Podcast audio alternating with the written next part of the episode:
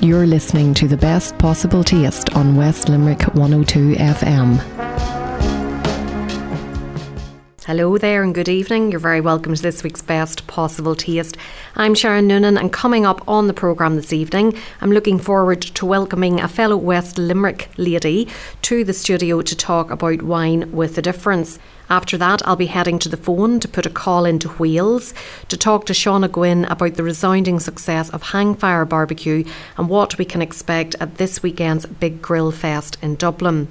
Then it's an interview by Skype, which is a first for me on the show. And you're going to hear me talking to Daniel Klein from the Perennial Plate, who are coming to visit Ireland in the autumn. And they're looking for your suggestions as to where they should visit during their two month trip. And then finally, at the end of the show, we're heading across the border to celebrate the Northern Ireland Year of Food and Drink August theme, which is Love Meat. And I'll be talking to meat merchant Peter Hannon. Before we welcome our first guest, here's how to get in touch with me. You can send me an email to s.noonan at live.ie or you can tweet me at Queen of Org as in Queen of Organisation. So tonight's first guest joins me in the studio. Tricia Kelly has travelled from Foynes in West Limerick this evening to tell us about her business startup, Irish Peat Wines. Bon appetit. Yummy. Grubs up. Delicious. Mmm. Tricia, you're very welcome to the studio this evening. Thanks very much for having me. You've come all the way from Foynes with your wine. You're making wine. This is something very unique and new to West Limerick. Yeah, it is. It's um, been a long time in the making now. Um, three years ago, we came up with the idea, and from then there, there was trial and error and ups and downs. But we've a finished product now that we're very proud of. Now, this is you and your pal Brandon. Brendan Redden, yeah. So tell us a bit about yourselves. You're from Foynes and Brandon's from Shanagolden. Yeah, um, I met Brendan in college actually in Waterford. I know Foynes and Shanagolden aren't that far away from each other, but it took us college before we actually met and became proper friends. Um, after college, then we both travelled a bit separately um, Australia, America, and we did the vineyards everywhere we went. Huge interest in wine for both of us. But afterwards, um, Brendan actually was in America about four years ago it was peat whiskey everywhere. And Brendan doesn't drink whiskey, he drinks wine. So he came up with the idea, would it work with wine? And that's where I came in. He came to me with the idea and he asked me would I did did I think it would work? And I said I did and we started working on it then and you know, like I said, trial and error. At that stage, were you studying culinary arts at LIT? I had actually finished um, study and I had um, moved home. The recession had hit things had happened in the hotel sector. So I moved home and started doing outside catering for my parents' shop business. So um, I had the background in the food, and I knew that my experience would help. Here it is. You brought in a bottle of it. It's called Irish Peat Wine. I have to say, it's a very impressive looking bottle of wine. The packaging and everything looks spot on. You must have spent a lot of time getting this right as well as the actual contents. Um, we did again, and this is kind of phase two. We were kind of trying to decide whether we wanted to go simple and elegant or if we wanted to stand out against the crowd as well. And we are a product that's completely new to the market, so we wanted to stand out from the crowd, and that's what we came up with. So, how does somebody go about making a peat wine? How is the peat incorporated into it? Um, that's a secret ingredient now. We can't be giving away too much information. um, like it is, has been three years in the making. Um, but we do the peating process ourselves um, and then we bring that to Germany with us and we infuse it in the wine then after that. So the grape is, what sort of grape is it it's from a Germany? Pinot Noir grape and it's from the Rheinhessen region and we were very lucky to meet um, an expert winemaker um, who we went to with our idea and he thought crazy Irish people put peat in everything. He actually came on his honeymoon here to Ireland, so he knew exactly about the smell of it and how it kind of influences you and makes you feel like you're at home. So he knew that, but so he was actually willing to work on it with us. But still, I think he, when we finally had the finished product, I think he was amazed that it was a proper wine. That you know, it's it's the integrity of the wine is there. It's peat at second, first and foremost. It is a wine, um, but it's been it's been brilliant. So you're obviously very proud of the product. It is designed for the tourist market. It is well, both. It is a good wine. Any person who enjoys a glass of wine will appreciate it, and they'll appreciate the hard work that went into it, because every glass of wine is complex. Like the water content of the soil, the mineral content of the soil, all those things actually affect the quality of the grape. and then to try and influence it with the peat afterwards, it is actually very difficult, and it's the structure of the wine is where you, it might fall down. Try to blend the two of them and marry them together.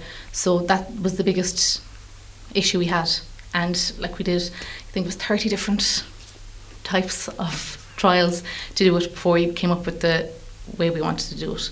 Um, and this is the one that came up trumps over all of the rest of them, and it is like that first and foremost a wine. So, whenever you're doing the trials, are you using different types of grapes or different types of ratios, for example? Originally, it was different types of grapes. And then you have to let them sit for a certain period of time and then you taste them. Yep, that's pretty much it. Um, so we had different grapes. We kind of had narrowed it down to maybe three before we started doing our trials by you know taste and what we thought would, would work well with and how it would influence it and whether the wine was full bodied itself.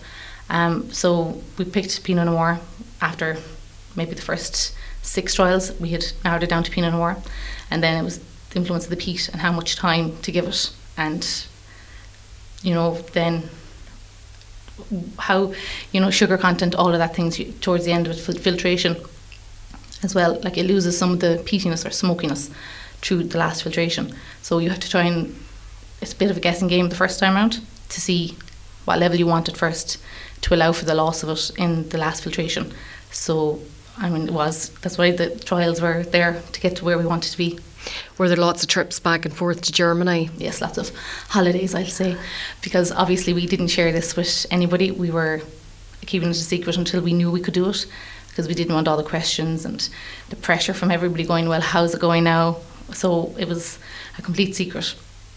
So we were using our own holiday time for the last three years to go over and work on this. And this one says 2012 on it. So is it a case of every year you're making certain number in a batch to see how it goes? Because you'd said earlier to me before we started recording that there's 500 bottles available to buy at the moment. Yeah. Um, 2012 is the grape that we used. So that's the one we started doing our trials with. Um, so when we had the, the process right, we made a bigger batch. And this is the bigger batch, the result of the bigger batch of wine. So that's why it's 2012. Um, we also have a 2014 and a 2015, also in the process at the moment. Okay. So if you were to describe it to somebody, you were talking about full body and like all this lingo, the wine lingo that, that is there, how would you describe it to a wine lover? to a wine lover. Okay, um, first of all, the colour. Normally, a Pinot Noir would have a straw red colour. Ours has a ruby red colour, and that's the influence of the peat. It kind of warms it and deepens the colour. Then, when you're giving it a nose, you do get all the characteristics of a Pinot Noir. So you do get the currants and the cherries. They're there. We've used mocha in it as well. Um, it just helps to round the flavour and take away some of the sharpness of the peat. And then at the back of it all, you just get the peat. For the taste, you have a lovely warm feeling in your mouth when you drink it. It has a lovely velvety, lingering feeling, and at the back of it, in the wash is what they say. Um, in the back of the the wine, you get this lovely smokiness, and that's what lingers in your mouth, and it's there for a good minute afterwards. After you get, it's it's really really nice. The other question I always ask Ron Forrestal, who's our resident wine guru that comes onto the show, is like, what what food do you pair it with food, or is it a standalone drink? Um, you can pair it with food. We've had it. At, we had our launch there recently, and at the launch we served scallops and duck and carpaccio beef, and then for the vegetarians we did a creamy leek quiche with gouda cheese, and all went perfectly well with it. They were delicious. Like we, we actually sat down with a bottle of wine. It was completely um, research. Um, we sat down with a bottle of wine and we discussed what foods we thought would go well with it, and that's the menu we came up with. Um, we had it critiqued there by a food and wine critic from Dublin last week, and he said it works very well with food. And you know, it, it's a standalone wine. You can drink it. It doesn't have to be had with food, but you can pair it with just about anything. It's really versatile. And uh, something else we should point out is screw top, and this was a deliberate decision. It was because um, peating has never been done with wine before, and we didn't know what effect the real cork would have on the wine and whether it would taint the taste. So, just as a precautionary measure for the first batch, we said we go with screw cap. We have done a, sa- a sample as well with the cork, and we know now that it works. So, the next batch will actually be proper cork. So, you'll have the choice when you go to the shops to buy either screw cap or the cork. And it's best enjoyed young.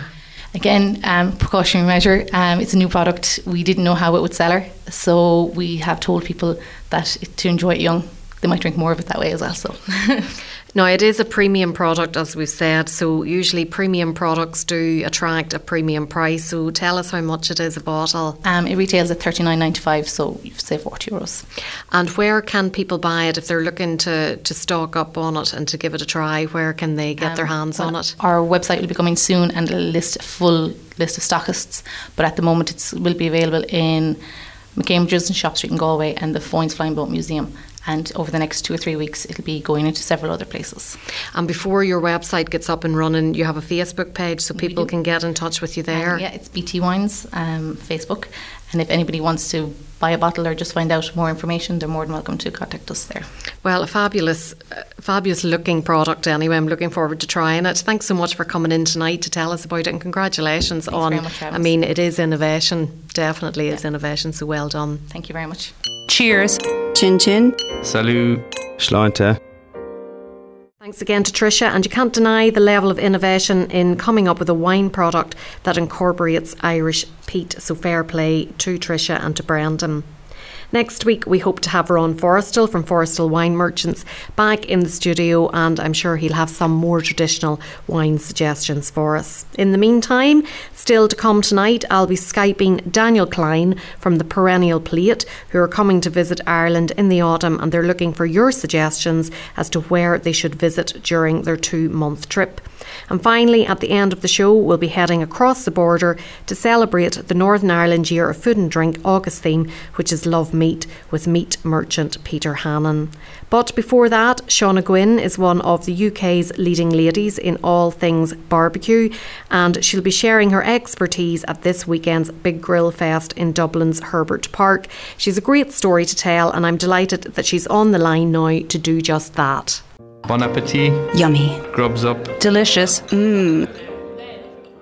Shauna, you're welcome to the programme this evening. Well, howdy, cowgirl. Howdy. you have a great story to tell now because it's not everybody that decides to pack in the career, a very good job that you had and your partner, and you took off around America to, to cook food in a barbecue. That, that's making it sound very simplistic, but that's, that's kind of the Well- gist of what happened. Well, I think uh, we we had these big careers that we decided that you know we want to set up our own business. We knew it was going to be food. We were sort of becoming obsessed with uh, American barbecue when we were already living in London. We had a little smoker in our back garden, and we thought, you know what? If we're going to set up a business doing American barbecue, we need to go to the place where it all began. We need to go on a road trip. We need to discover the different regional variations of American barbecue. So that's exactly what we did. Now, that's taken market research to a whole new level, I think. oh, it was really hard. It was really tough. You know, spending six months traveling around Texas, uh, Tennessee, North Carolina, South Carolina, eating our way around some of the most amazing barbecue joints in the deep south of America. It was hard, really tough. you must have met a number of different characters along the way. Well, so many people were very welcoming. Um, in America, American barbecue is very, very male dominated. So we were this kind of anomaly of two women coming from Britain to learn about American barbecue.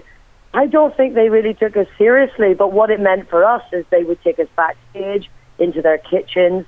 They would show us uh, their pits. They would share their secrets with us. So it kind of worked in our favour.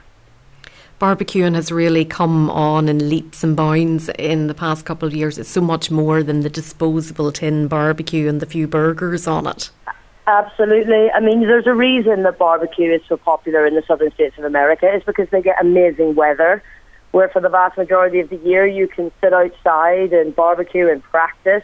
Whereas you know what it's like in this country, in the UK, there's only like two days a year where you could be barbecuing. Uh, but I think what has also uh, kicked off is our love of smoked food. It's not just about grilling. So, for example, we specialize in American barbecue, which is slow smoked meat, uh, as opposed to direct grilling, which is what we're used to doing in the UK. So you spent your six months doing your market research, your very on the ground market research. What what happened next? So we uh, were living in the hills of Tennessee because obviously we're obsessed with uh, country music, folk music.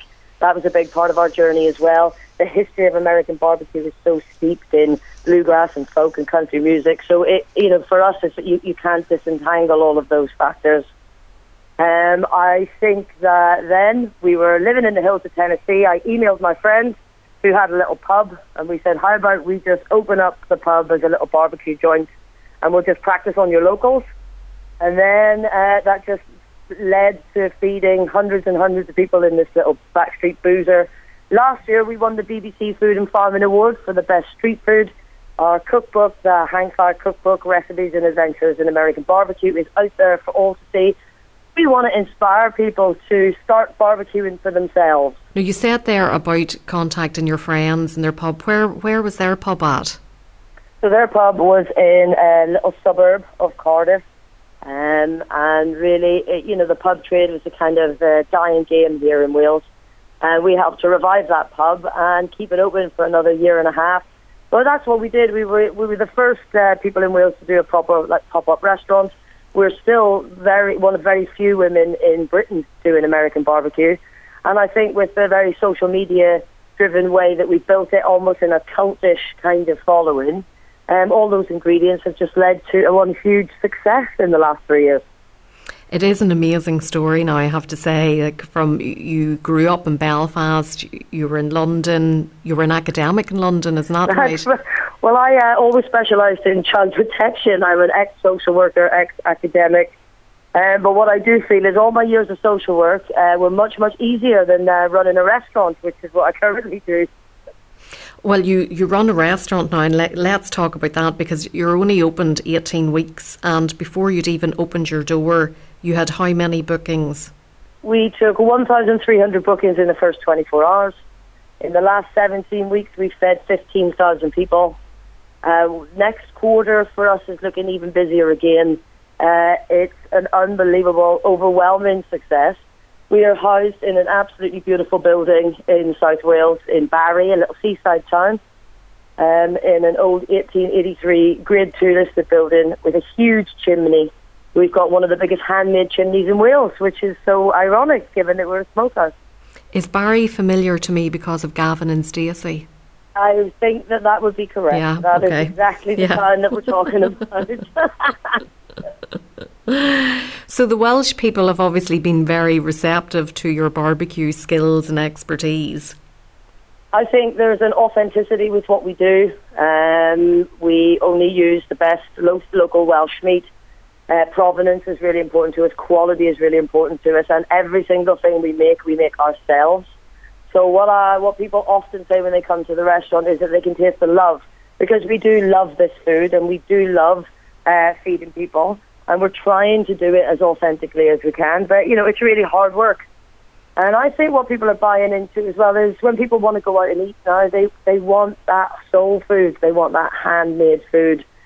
I think people are sick of stuff coming from factories into microwaves and onto a plate. And I hope that you taste the love in our food.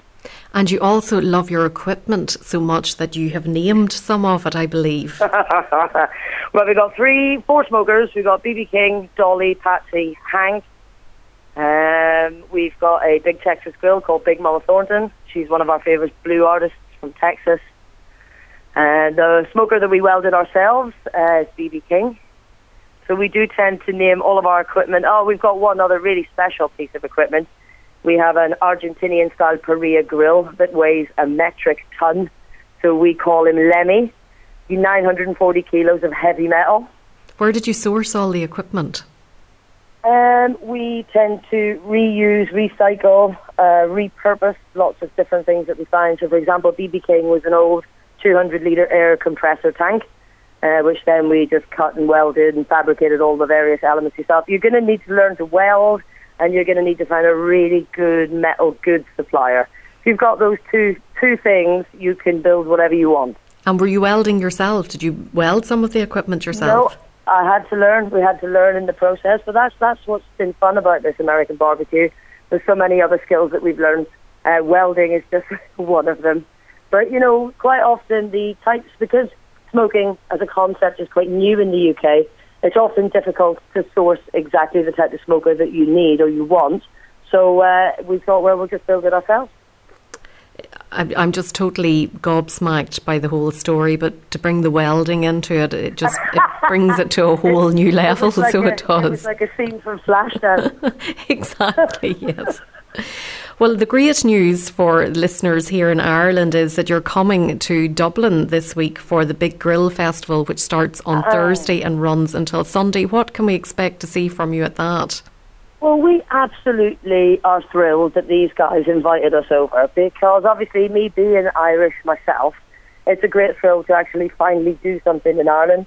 Um, we're going to be doing some demos. We're going to be doing a Q&A. We're going to be talking about recipes from the cookbook. Um, we're going to be bringing some lovely Welsh meat with us and demoing various styles of Welsh meat and sides and sauces.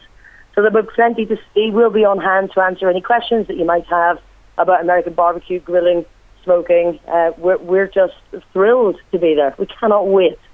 Your book, then, tell us a bit more about the book and the types of recipes that are in it. They're for people to make at home, I presume.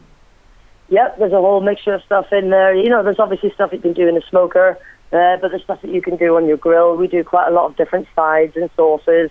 Uh, the cookbook really is more than a cookbook. It's more like our adventures uh, and recipes in American barbecue that we picked up along the way from a whole range of weird and wonderful people.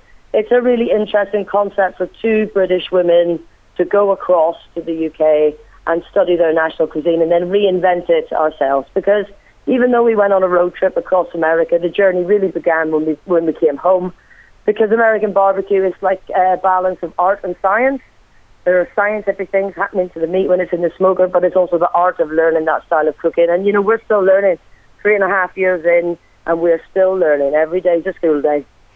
There's no doubting the the passion and the energy that you have whenever you just listening to you talk, and I would imagine that those have been major contributors to your success. But what other ingredients, if you excuse the pun, would you say have have, have brought you to this point where you, you get 1,300 bookings in less than 24 hours for your new restaurant? Um, I would say social media has been a huge part of it. Twitter, Facebook, and Instagram, all free methods of advertising. Um, I think what what happened is Sam, obviously being a creative director in a previous career, and my previous career, we have very many transferable skills that we can bring across. So we were able to do the vast majority of building the little business ourselves, whether it was to do with uh, website design or branding or, or social media. Um, but what really our the, the real success for us is an unwavering focus on the quality of the food and trying to replicate and and, and make authentic versions of what we tasted on the road trip in America. And I think that's what people have really bought into.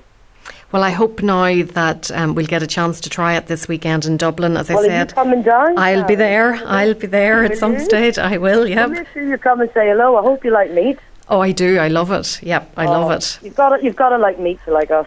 Oh, well, I like meat now, and I like you. I like you're from Northern Ireland. How could I not like a fellow Northern Irish woman? It's a deal. You bring the beer, we'll bring the meat. I'll see you at the weekend. Fantastic. And for listeners that are interested in going along this weekend, the website is biggrillfestival.com. Shauna, it's been a pleasure talking to you this evening. Thanks so much for your time. Thank you so much, and I'll see you at the grill, people. You're listening to the best possible taste on West Limerick 102 FM.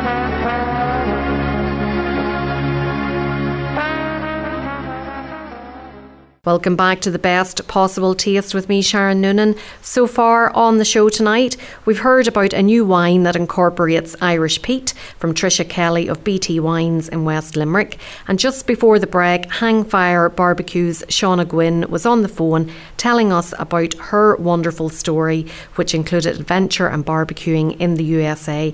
And don't forget to look out for her and Sam if you're at this weekend's Big Grill Fest in Herbert Park, Ballsbridge, Dublin.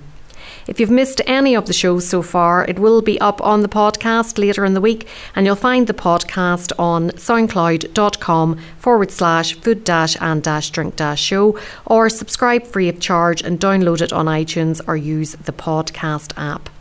Still to come tonight, we'll be heading across the border to celebrate the Northern Ireland Year of Food and Drink August theme, which is Love Meat, and I'll be talking to meat merchant Peter Hannon. But before that, I've an interview to share with you that I recorded earlier by Skype. Daniel Klein is based in the USA and he's part of the Perennial Plate. What is that, I hear you ask? Well, let's hear Daniel answer that very question. Cheers. Chin chin. Salut. Sláinte. The Perennial Plate is the documentary series that my wife and I have been doing for the last uh, five or six years, and it's enabled us to travel around the United States and around the world making short films about sustainable food producers. And uh, we had made about 150 short films when we had a baby.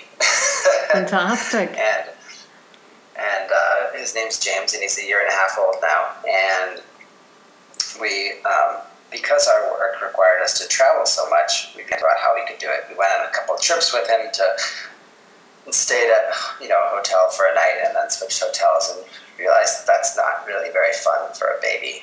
Um, so we began to think of, for, about ideas for ways to, to do our work, but in a, in a manner that we could stay together as a family. Um, and so we came up with the idea of spending a season in various places in the world. We spend a spring, a summer, a fall, a winter, um, and instead of jumping around from place to place, we, you know, uh, stay at in someone's home or at an Airbnb for an extended period of time and really get to know a place. And instead of just making two or three films, we make 10 films. So it's really an opportunity to kind of dive into a region and get to know it better and also be together as a family and kind of live the life that we want to live. So um, when we thought about this idea, we obviously came up with uh, top choices of places that we would love to spend, you know, a season in.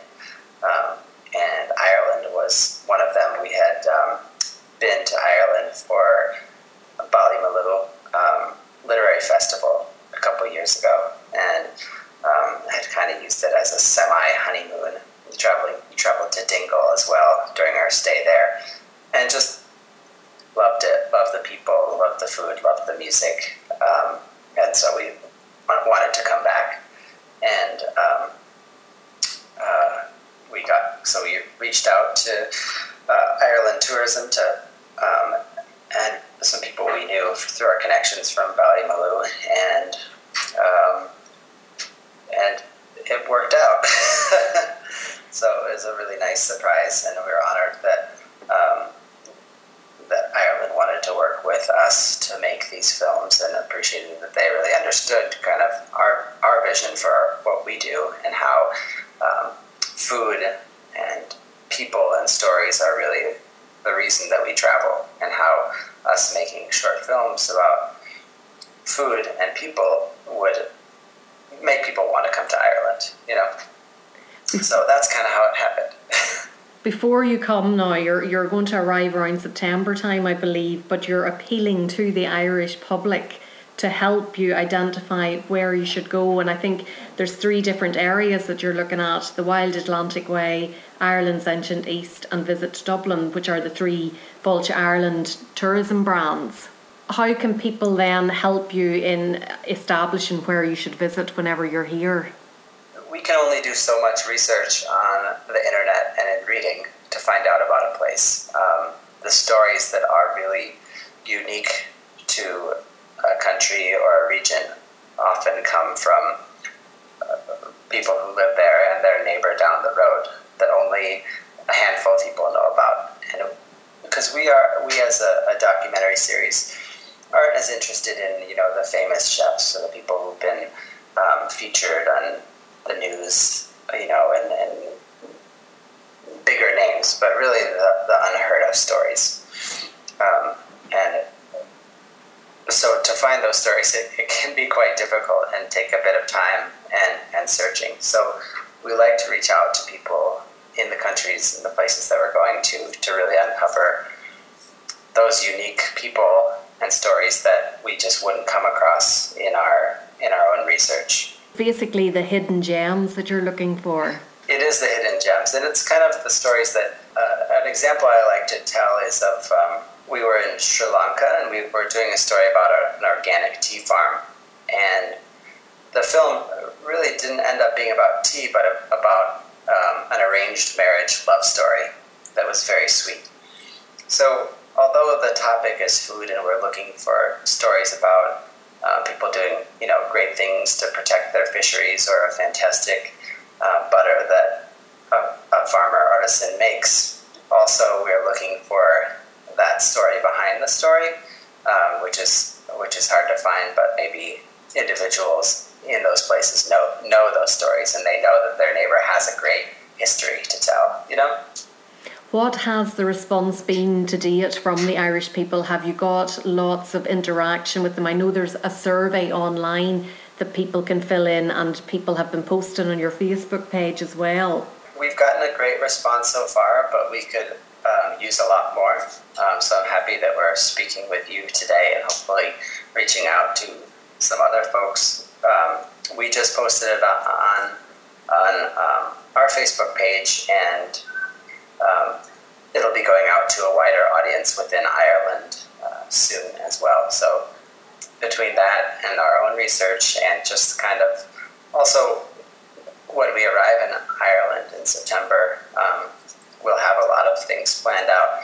But because we're going to be spending two months there, there is a little bit of room for us to uncover and discover some things ourselves. Yeah, two months is a, is a long time in Ireland because we are obviously a small country, so you'll be able to see an awful lot of the country, if not all of it, in that time frame, I would imagine. The first place we visited for this new series was Colorado, which is a huge state within the United States um, with mountains, and every drive is about five or six hours long to get to these different places.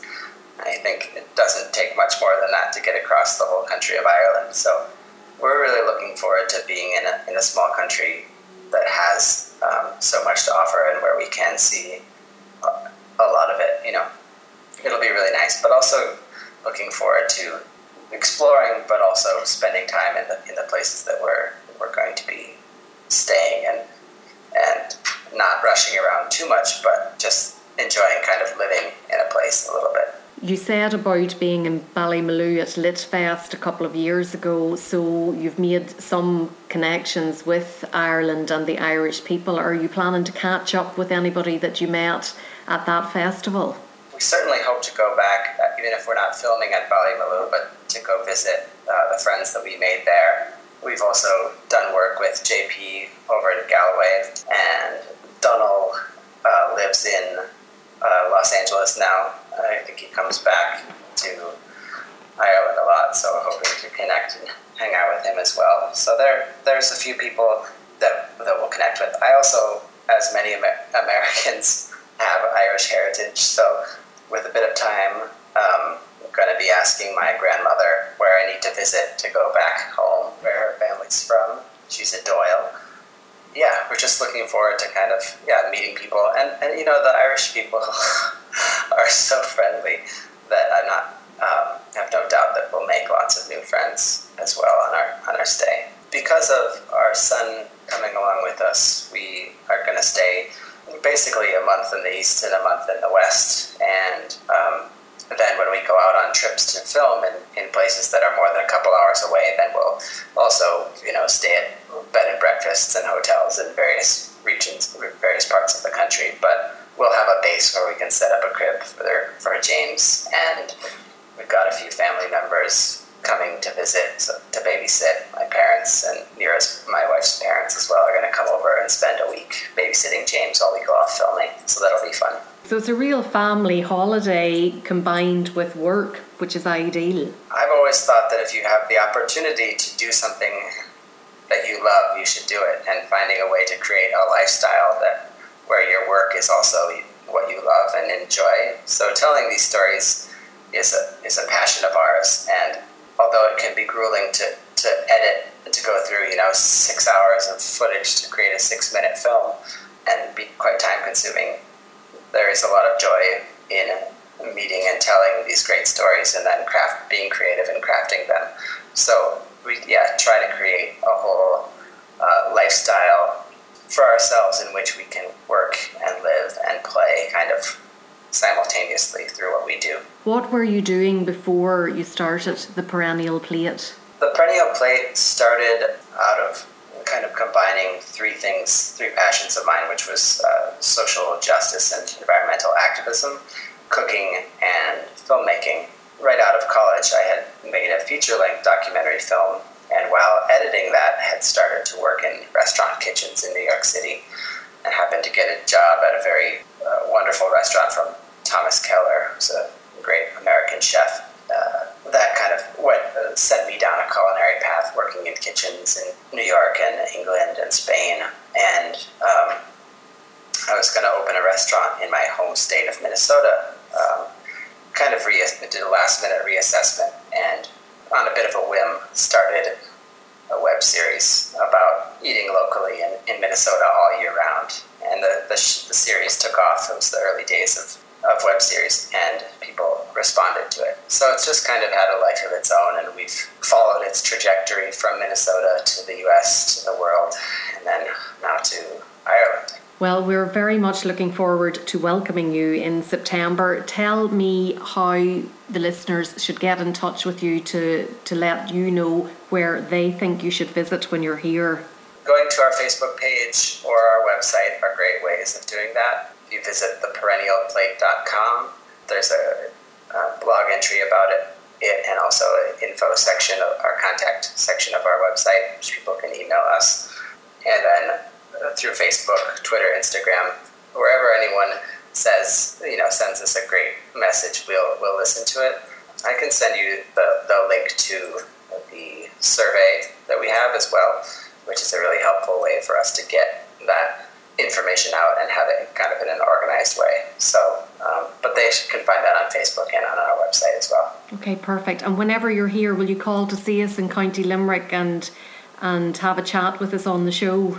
Yeah, that would be great. We'd love to. I'm sure we'll be making it through Limerick. I've heard it's a lovely town, so it would be nice. Well, Daniel, thanks so much for your time today. It's been great to Skype. This has been a new and novel way for me to interview somebody on the radio show, and we'll keep in touch until your visit in September. Okay, great. Thank you so much. Really appreciate it. You're listening to the best possible taste on West Limerick 102 FM.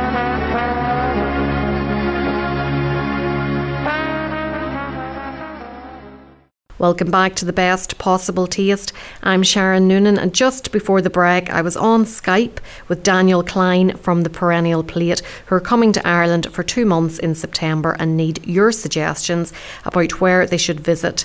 And earlier in the show, we heard about a new wine that incorporates Irish peat from Tricia Kelly of BT Wines in West Limerick. And Hangfire Barbecues Shauna Guinn was on the phone telling us her wonderful story of adventure and barbecues. If you're just tuning in, you can catch the full show later in the week on the podcast, which is on soundcloud.com forward slash food dash and dash drink dash show, or subscribe free of charge and download it on iTunes or use the podcast app. We're at the final interview of the evening, and it's to celebrate the August theme of the Northern Ireland Year of Food and Drink. This month it's Love Meat, so who better to talk to than meat merchant Peter Hannan? Bon appetit. Yummy. Grubs up. Delicious. Mmm. Well, Peter, congratulations. You have clocked up a number of Great Taste Awards this year again. Okay, look, Sharon, it's been a it's been a tremendous year um, um, with, with with our results, and we had taken a gap year last year. Um, we had had three very successful years before it, and we just thought a little bit of distance, and we took a gap year last year and we felt an awful vacuum because it's an initiative that we're very, very supportive of. Um, Great Taste is a tremendous um, scheme where people can submit their food and have it appraised by a um, a group of people who really don't care who makes it um, or anything like that. It's all about the taste of it. So um, it's been very good to us. It's been very good to Ireland. Um, it's been particularly good for Northern Ireland in the last number of years, and as I say, we don't see a year where we wouldn't be part of it um, going forward. It's a it's a lovely thing. And look, uh, granted, when you've some some success, as I say, that's a lovely thing. But we'd encourage anybody who's producing foods to be part of it because it really is a benchmark for where you are at with your food. Four sets of three stars, like that is very impressive. Tell us about those four products. Well, I, all of them this time around, um, we were very fortunate. Two years ago, when we were in it, we actually received seven, um, and they were all for, all for meat. This time round, they were all for beef. Um, two of them are um, cuts or joints off our Glenarm shorthorn beef, which we age in a particular way using Himalayan salt. We built some aging chambers, as I say, where one of the main components of it is um, the use of Himalayan salt to control bacteria so that we can age in a good way for a prolonged period of time. The average aging we do is about 45 to 50 days. Um, one of the chambers has about five ton of salt in it. The second one has 16 and a half ton, and we've 27 ton landing here next week, where we're building another two just to sort of keep up with um, the requirement for it. So, um, yeah, those were the two Glenarm Shorthorn joints, and the other two are um, a very humble cut, which we treat in a, in, in, a, in a different way. Both of them were brisket, one which we cure, um, and then we submerge it in a blend of sugars um, for 10 days, and we call it sugar pit brisket. And then the second one was a pastrami brisket, once again, which we dry cure, and then we apply a pastrami rub to it and one thing and another. And they're both low and slow, very economical, affordable, and truly delicious cuts. Brisket's a cut that has been sort of a little bit overlooked in recent times, um, and we've our, our sort of um, goal is to revive a lot of the lesser cuts because you can eat wonderfully well and very affordably. Um, using the likes of cheek and tail and um, brisket and some of the lesser known um, cuts that are wonderful. They just take a little bit longer to prepare. Um, but sure, if you have the time, why not? Absolutely, and I think people are becoming more aware of that. And cooking low and slow is very popular, and of course, barbecuing at this time of the year is very popular also. It's it's wonderful, and, and we're truly delighted um, to see the, this this trend revived because I mean. My, uh, my mother, God rest her, as I say, um, you know, we, we'd had a full beast in the freezer, so you have to use every single part of it. Um, we were brought up on a farm, and you put your full carcass lamb and beef and uh, pork in it. So you had to use every bit of it. And, and the, the most delicious things came from a lot of the very, very humble cuts.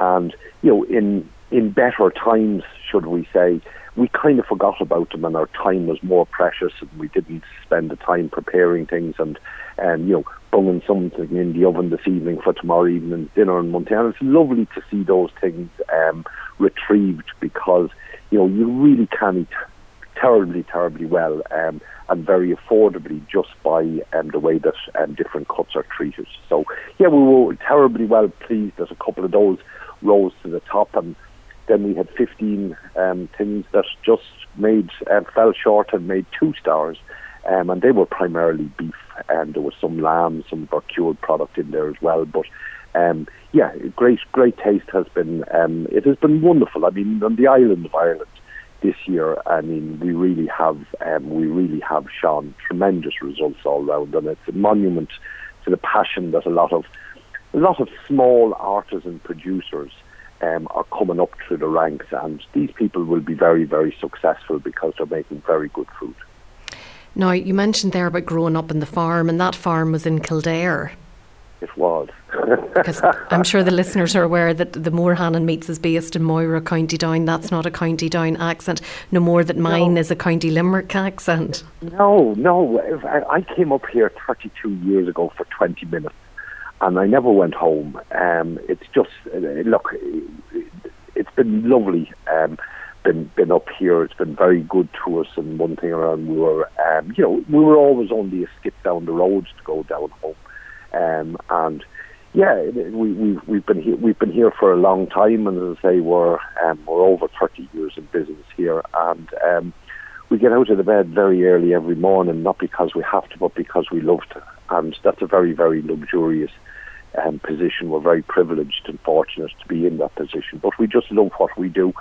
Um, we hope a little bit of that spills over into the product that we produce, and that's probably the secret. If you're passionate about something, as I say, you'll always do better at it. It's all I always say the difference between good and great in every walk of life is the same thing. It's attention to detail. And if you're passionate about something, you will give it a little bit more love, care, and attention than one thing or another. So that's what we try and do when we get out of bed in the morning. And your passion has taken you all over the world, and your beef is stocked in various different countries and used in, in different restaurants, such as uh, there's one particular restaurant in Portugal that uses it. There is. We were down there for a little break, and we're only home about 10 days from down there. And yeah, that came out of just meeting people while we were on holiday and having a conversation. And and they followed us home and came over and liked what we were doing, and um, it fitted with their business. But look, we're we're we're, we're hugely um, fortunate in that we have um, the most wonderful partners. We're only one. We're only one link in the chain. Our producer partners um, are hugely important because they provide us with a raw material that really is exceptional. Then our um, client partners, the likes of Mark Hix in London, we supply all Mark's restaurants um, Fortnum and Mason, who we supply exclusively with all the Glenarm Shorthorn and, and a lot of their lamb now and that cured product from Montier. They, they, they're about as good a partner as, as, as, as you will have. So we're hugely privileged. Um, we have um, product um, out in Hong Kong and Macau, and um, as you say, down to the Algarve and one thing and another. So we're, look, we're very, very um, privileged and fortunate to um, have those opportunities. But when you have good partners, they pull you along, um, you know, in, in, in, in their own way. And we've been um, we've been very fortunate over the years to um, be able to establish wonderful relationships with the people we work with. And um, yeah, we're, we're we're truly delighted about that. And you mentioned the salt chamber that you have there in Moira, but there's also a salt chamber in the Meat Locker, which is one of Michael Deane's restaurants in Belfast. Yeah, we haven't a working um, chamber there, but what we have done is um, we've tried to put um, a chamber there that gives people an idea of, of, of what it is. Um, what we try and do is um, convey the story. This isn't a marketing ploy or anything like that. It's all about just letting people understand what the process is. We, we care passionately about it, as does Michael and our farmers and one thing or so. You know, what we want to do is try and visually show them what what what it is about. Um, Michael is go, going doing a refurb now shortly. I hope I'm not speaking out of turn. And, and, and Himalayan salt, as I say, is one of the features of it. Um, yeah, it, it it it produces a lovely um, finished product, and um, it's recognised and used by people like Michael who are at the top of their game. And we've a lot of other wonderful um, chefs in Northern Ireland who are using it. This is our backyard, and we're very very grateful to them um, far too numerous to mention um, each individually, but um, we're enormously grateful to them for um, for supporting um, their local food, their local farmers, their local producers, and one thing. And we hope that they benefit enormously from doing that. August is Love Meat. That's the theme for the Northern Ireland Year of Food and Drink. So, what would you say to people that are maybe coming up to Northern Ireland to visit the area? And whenever it comes to food, what do you think they should be partaking in? Well, first of all, um, the first thing I'd say is they'll be enormously welcome.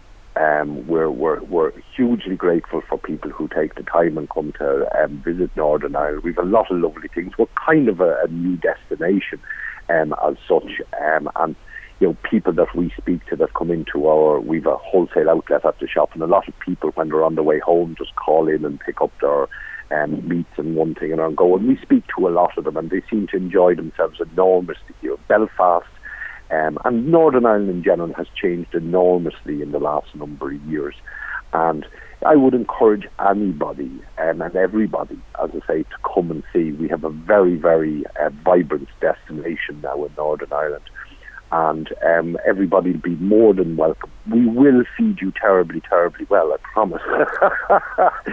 we have uh, we've got great great shellfish. Look, the island of Ireland is, is, is, is very unique in that we produce wonderful um, meat, wonderful shellfish, and one thing and another. And we have a lot of um, chefs here, very much at the top of their game.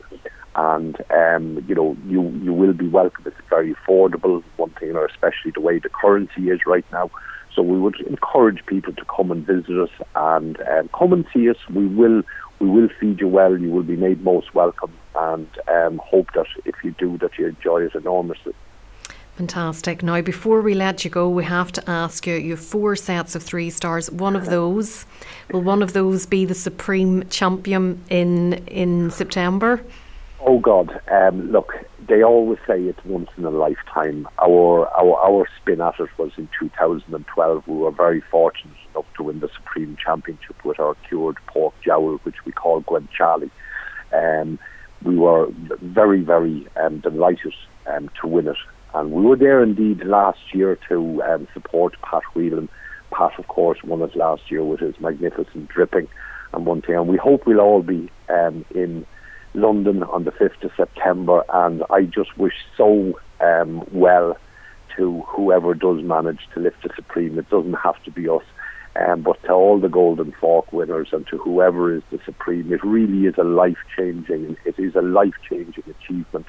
Um, our um, experience after it was like I could only describe it as a tsunami. I mean, you're on a world stage of food, and anybody who gets the length of there, it, you don't have to win it. Anybody who gets the length of there, it is a tremendous achievement. Um, and there are many, many. There's 130 or 143 stars, any of which um, would be a worthy supreme champion. Um, so we would just wish everybody from wherever, um, whatever region, whatever country, we would wish them the very best. We've been there, we can tell them all about it, and it is just the most wonderful thing. So um, we wish everybody very well September the 5th in London. Very gracious of you now, Peter. Well, listen, all the very best. We will be keeping an eye out to see who does indeed take away the, the Supreme Champion title, and it would well, be great. Wonderful if it came to Ireland again. Of course, it, it absolutely. Yeah, keep it, keep it in the country a dream come true in Eurofood if it were to come to Northern Ireland. But wouldn't it be great if it came across? Well, I think it looks very comfortable on this island. That's a, that big fork. I think it does. So as I say, I wish everybody well, and I hope somebody brings it back. Fantastic, Peter. Great to talk to you tonight. You too, Sharon. Thank you very much, and best wishes. Cheers. Chin chin. Salut. Sláinte. Sadly, that brings us to the end of tonight's show, which will be on the podcast later in the week. Soundcloud.com forward slash food dash and dash drink dash show, or subscribe to it free of charge on iTunes or use the podcast app. Thanks so much for your company and, of course, to all of this evening's guests Trisha Kelly, Shauna Guinn, Daniel Klein, and Peter Hannan. Until next week, when we'll be clinking glasses with Ron Forrestal, all being well, bon appetit. Do you want to get in touch with the best possible taste? Do you want to come on, share a recipe, review a cookery book, or just have a general chat about what you like to eat and drink?